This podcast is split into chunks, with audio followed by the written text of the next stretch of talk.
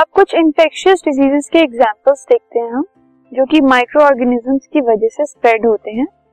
First है malaria malaria एक fatal disease है, जिससे डेथ हो सकती है ह्यूमन बींग्स की।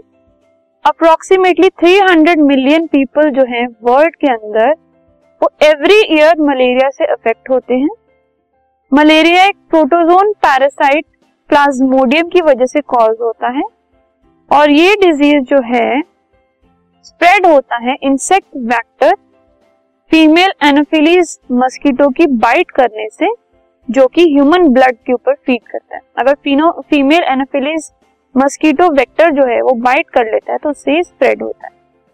You can see plasmodium sporozoite जो हैं, वो अगर मस्कीटोज में चले जाते हैं तो इनिशियल ह्यूमन होस्ट में अगर वो बाइट कर लेता है तो उसको मलेरिया हो जाता है, उससे लिवर इन्फेक्शन होता है ब्लड इन्फेक्शन होता है।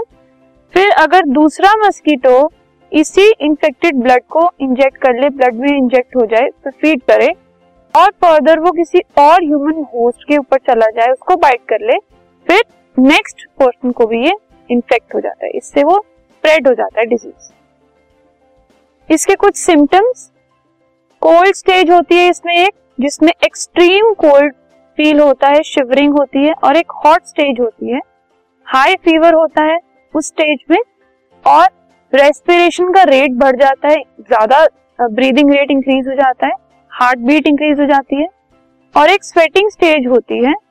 इससे बहुत ज़्यादा स्वेटिंग होती है और जो बॉडी का टेम्परेचर है वो नॉर्मल पे आ जाता है और जो मलेरिया जब क्योर हो जाता है तो जो पेशेंट है वो वीक और एनीमिक फील करता है। इसको प्रिवेंट कैसे किया जा सकता है? इंसेक्ट रिपेलेंट्स को हमें यूज़ करना चाहिए जिससे कि मस्कीटो बाइट से हम प्रिवेंट हो सके।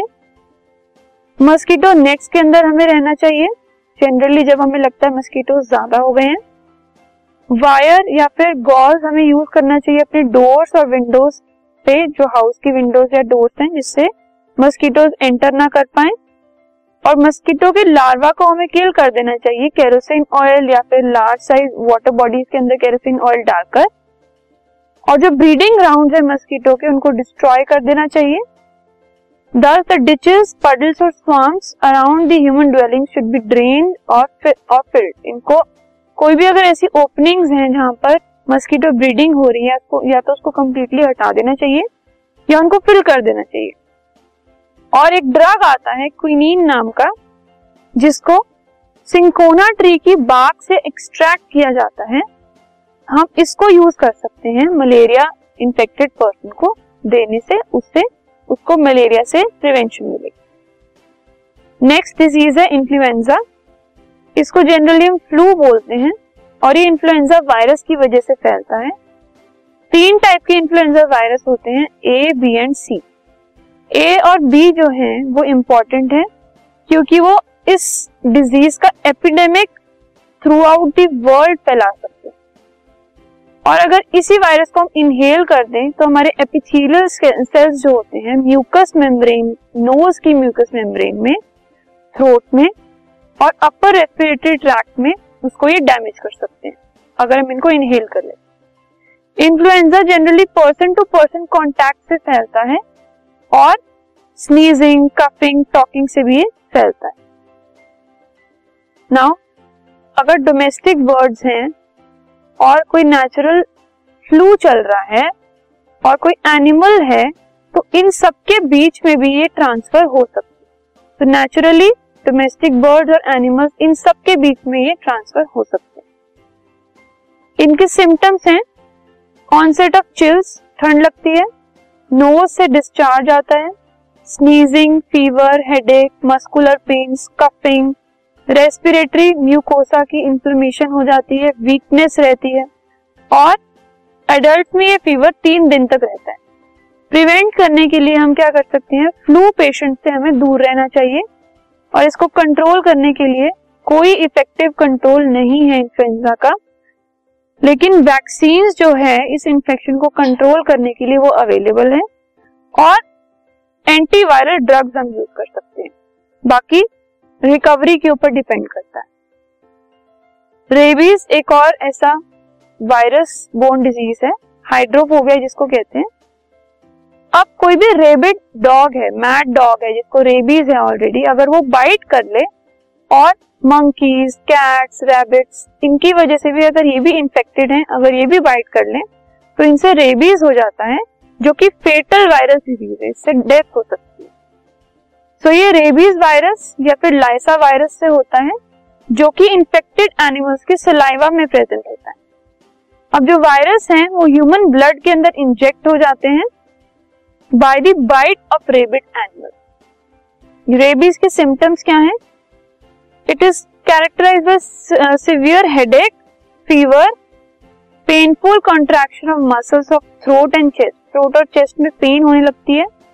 पेशेंट रेस्टलेस फील करता है और सिलाइवेशन ज़्यादा होती है और एक चोकिंग फीलिंग आती रहती है, जिसकी वजह से उसको लिक्विड लेने में भी प्रॉब्लम होती है।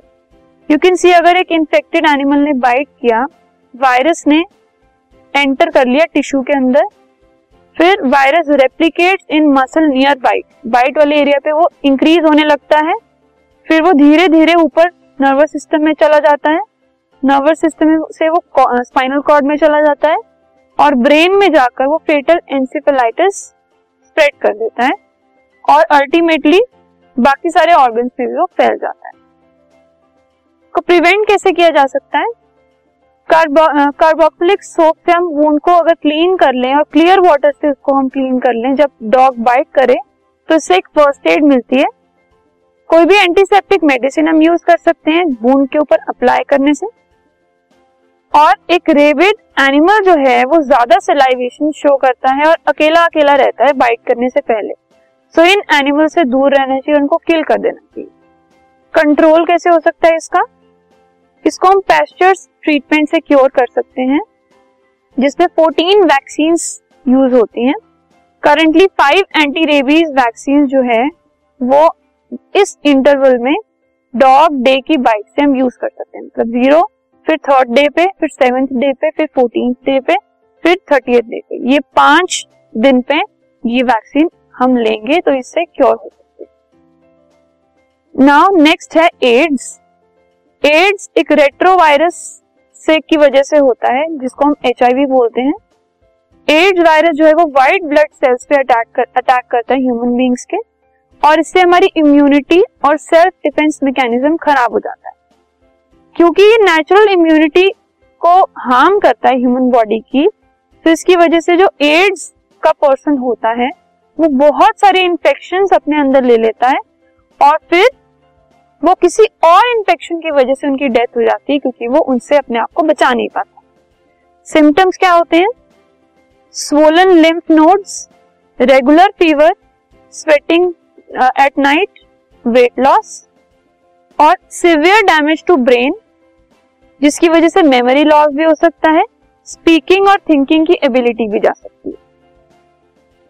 H I V sexual contact injection pregnancy child birth breast feeding occupational exposure या फिर ब्लड ट्रांसफ्यूजन ऑर्गन ट्रांसप्लांटेशन की वजह से भी हो सकता है। इससे प्रिवेंट कैसे किया जा सकता है? कोई भी मेडिसिन और वैक्सीन अभी तक अवेलेबल नहीं है एड्स को क्योर करने के लिए, लेकिन एड्स के लिए हम लोगों को एडुकेट कर सकते हैं सिरिंजेस डिस्पोजेबल यूज़ कर सकते हैं नीडल्स और syringes sexual contact with unknown people हम अवॉइड कर सकते हैं। नीडल्स को ड्रग एडिक्ट्स पर स्टेरलाइज करके हम यूज़ कर सकते हैं। और ब्लड ट्रांसफ्यूजन से पहले हमें ये इंश्योर करना होता है कि जिससे हम ब्लड ले रहे हैं, वो एचआईवी पॉजिटिव ना हो। अब बैक्टीरिया से कौन से डिजीजेस होते हैं? कॉलेरा ये एक एक्यूटली इंफेक्शियस डिज़ीज़ है फेटल डिज़ीज़ है। कभी कभी एपिडेमिक फॉर्म में भी होता है स्प्रेड हो जाता है बहुत ज़्यादा पॉपुलेशन में। बैक्टीरियम की वजह से वाइब्रो कॉलरा बैक्टीरियम की वजह से ये स्प्रेड होता है। Flies contaminated food contaminated water से ये स्प्रेड हो सकता है। और जब ये बैक्टीरिया इंजेस्ट होता है तो ये स्मॉल इंटेस्टाइन में मल्टीप्लाई होता है और एपिथेलियल सेल्स को हार्म कर देता है।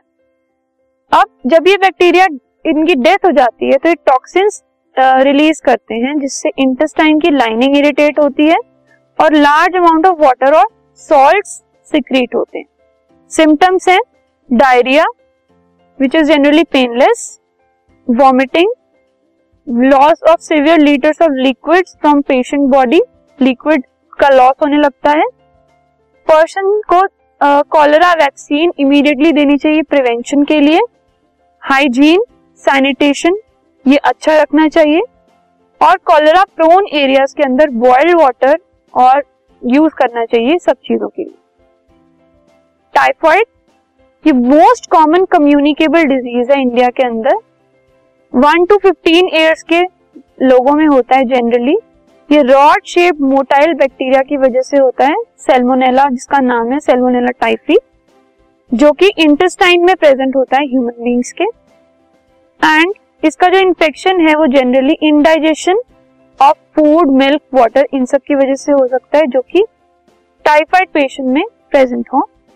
और ये फीकल मेथड जो है हाउस फ्लाइज की वजह से फैलता है। सिम्टम्स है हेडेक फीवर जो कि जनरली आफ्टरनून में होता है, और ये इंक्रीज होता रहता है। सेकेंड वीक में फीवर ज़्यादा हो जाता है, और जनरली थर्ड फोर्थ डे में सबसे ज़्यादा होता है। टाइफाइड में जनरली फीवर ही होता है slow pulse and diarrhoea etcetera यही सब चीज़ें होती है। लास्टली इसकी प्रिवेंशन कैसे हो सकती है? सैनिटेशन प्रॉपर होनी चाहिए। वैक्सीनेशन थ्री डेज़ की वैक्सीनेशन लेनी चाहिए इसकी। और टाइफोरल ओरल वैक्सीन भी अवेलेबल है, इससे भी हम इसको प्रिवेंट कर सकते हैं। और कंट्रोल के लिए हम ड्रग्स यूज़ कर सकते हैं, जैसे क्लोरोमाइसिटिन ये एक ड्रग है जो कि टाइफाइड के क्योर के लिए यूज़ होता है। So this is all about the examples of infectious diseases this podcast is brought you by Hubhopper Shiksha Abhiyan अगर आपको ये पॉडकास्ट पसंद आया तो प्लीज़ लाइक शेयर और सब्सक्राइब करें और वीडियो क्लासेस के लिए शिक्षा अभियान के यूट्यूब चैनल पर जाएँ।